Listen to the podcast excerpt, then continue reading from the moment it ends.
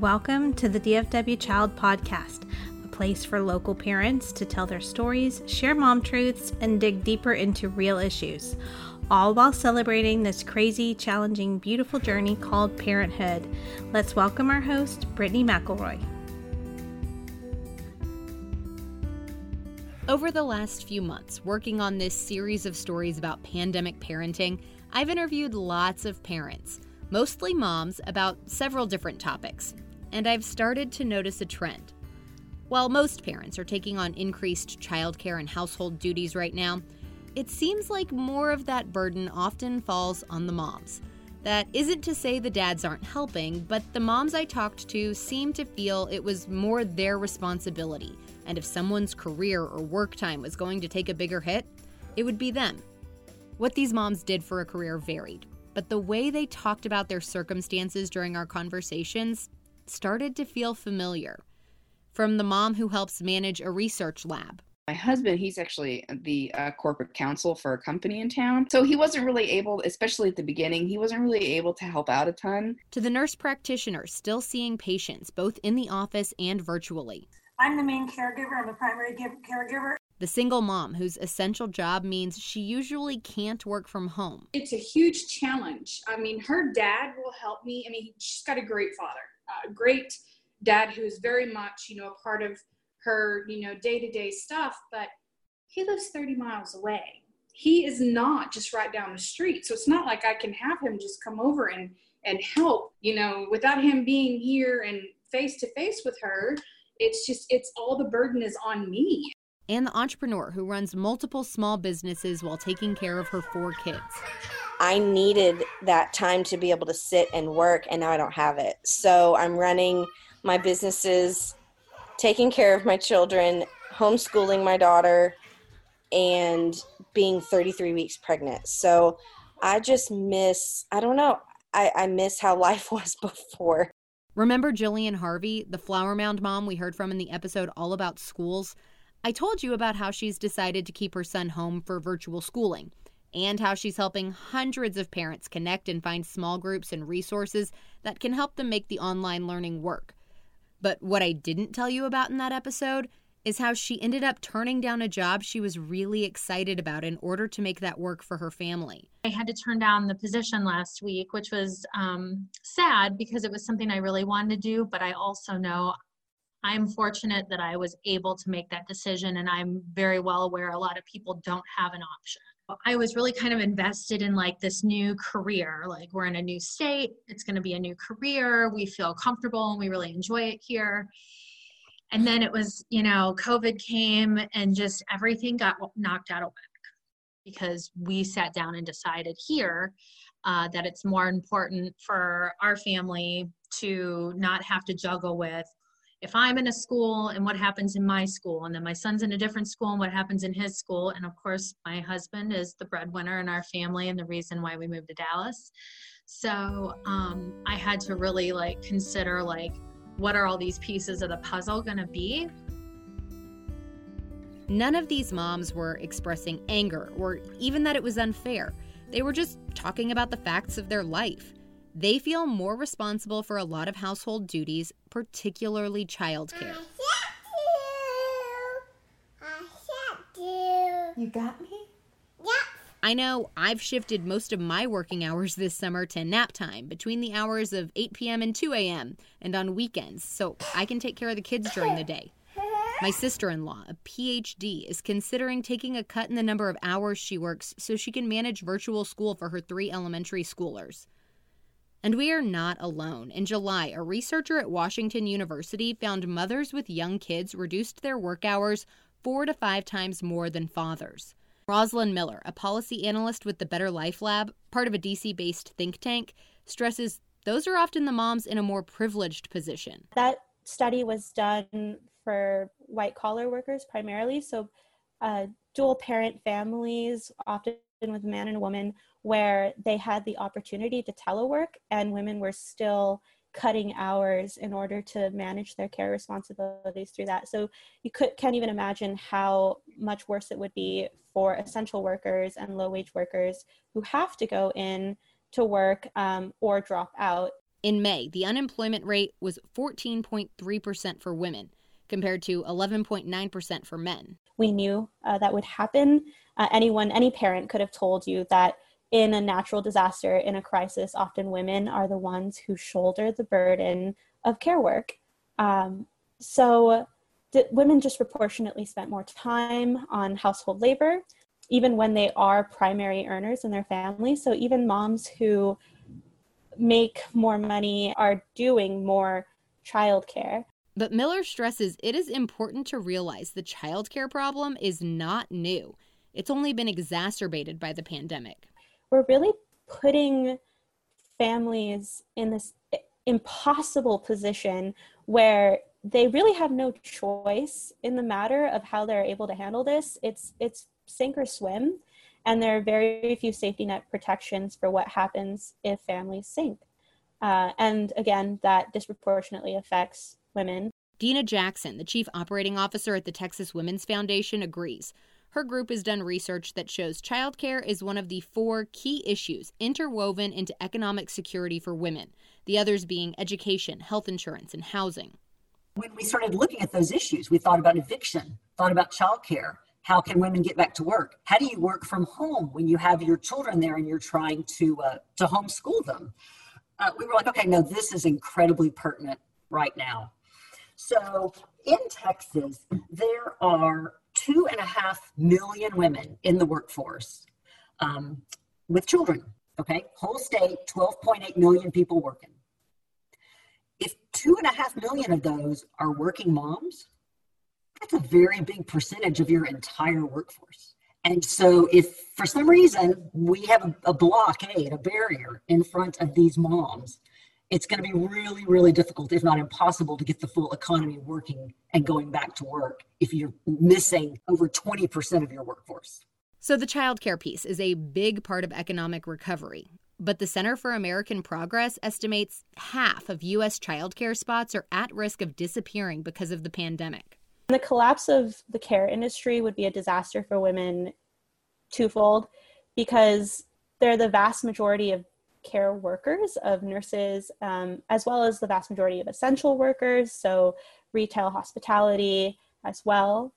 Um, but also because when families lose care, it's the women who step out of their careers. They're the ones who take breaks and cut hours. The Texas Women's Foundation found the numbers in Texas look similarly concerning. Maybe 30% of our child care centers have closed, 40% have closed temporarily in some way. And um, are they going to be able to reopen? The ecosystem of where are the child care centers located and are they affordable for me when I get there has shrunk tremendously. That's why the largest chambers of commerce across the state and several other business groups recently joined together to send a letter to lawmakers asking them to include funding for childcare centers in the next round of COVID relief funds. They have a lot of additional expenses. Fewer children can come, additional cleaning supplies needed, as well as work required to keep the children safe. The CARES Act that passed, there was about 3.5 billion allocated toward childcare and early education and less than a billion for Head Start.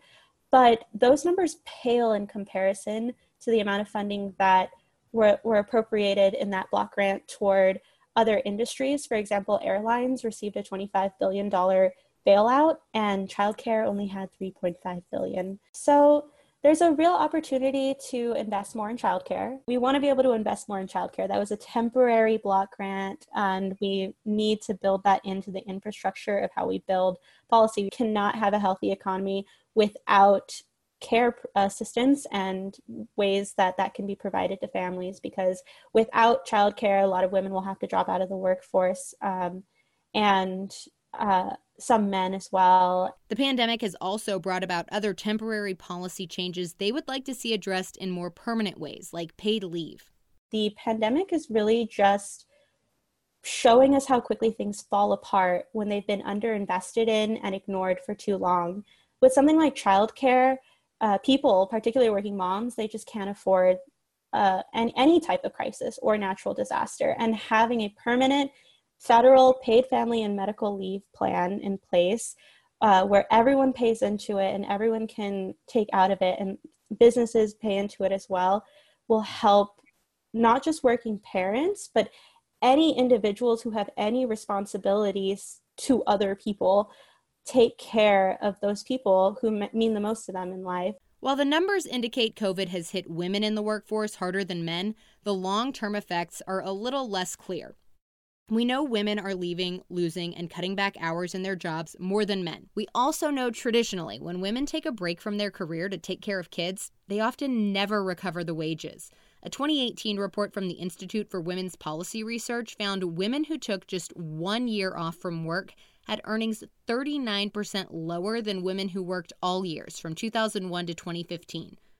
The motherhood penalty is a term sociologists use to describe systematic disadvantages moms face in regards to pay and perceived competence when compared to women without children or even working dads, who actually can benefit from the idea that they're supporting the family financially.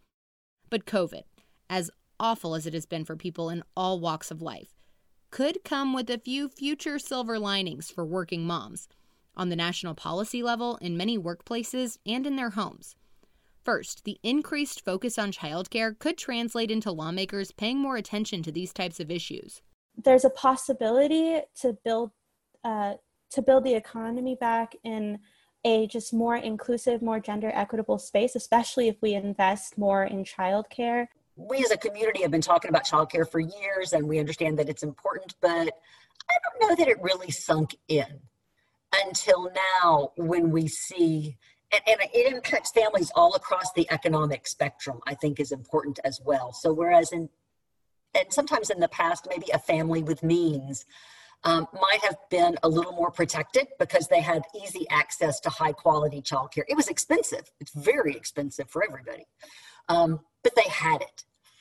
And now they don't. And so you have moms and dads all across the income spectrum trying to work. At the same time they're trying to uh, give care to children. And I think that that will elevate this issue from a voting standpoint and from a call for change to legislators and to businesses um, all across the spectrum. This is not a low income family problem. This is a Texas family problem. It's for all families. Second, many companies have adopted more flexible work policies as employers work from home. And if they continue to offer these even after it's safe for workers to return to their offices, that could help moms who want to keep working manage the demands of both children and career. If employers want to go a step further in helping to support families, Miller suggests they offer paid family and medical leave policies to all employees and encourage men to take advantage of them too when they have a baby or need to care for a sick relative. And offering on site childcare can go a long way. About 51% of families live in a childcare desert. So, by having childcare offered at your workplace, that could keep women in the roles, it could keep women in the workforce, um, and there are ways that uh, businesses can subsidize childcare and to make them more accessible. In your own home, something as simple as asking your kids' school to update their email list can help. I've heard from a lot of working moms issues with uh, scheduling their Zoom appointments for their kids when they have to to go to school, and often they realize that the moms or the women are the only ones getting the emails from the school because that's how they had it set up before. So that's one place to start. Look at your email list and say, are we both getting the emails to set up these Zoom calls for our kids? Um, and if you're not, fix it.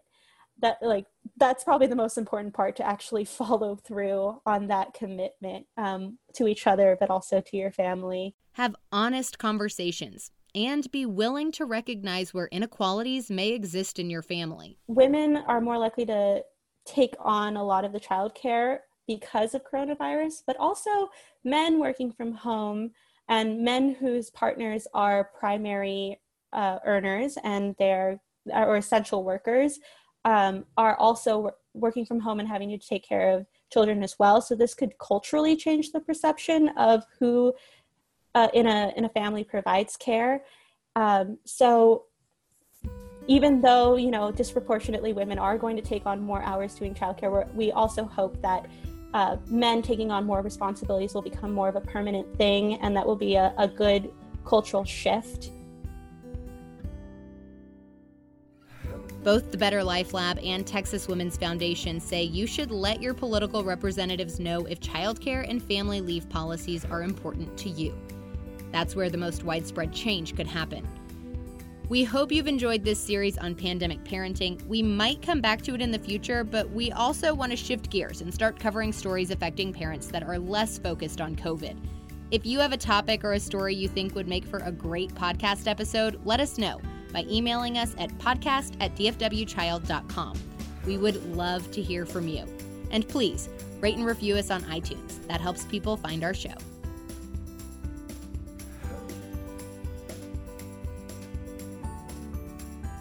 Be sure to follow DFW Child on Facebook and Instagram so we can continue the conversation and check out the helpful parenting resources on dfwchild.com. Until next time.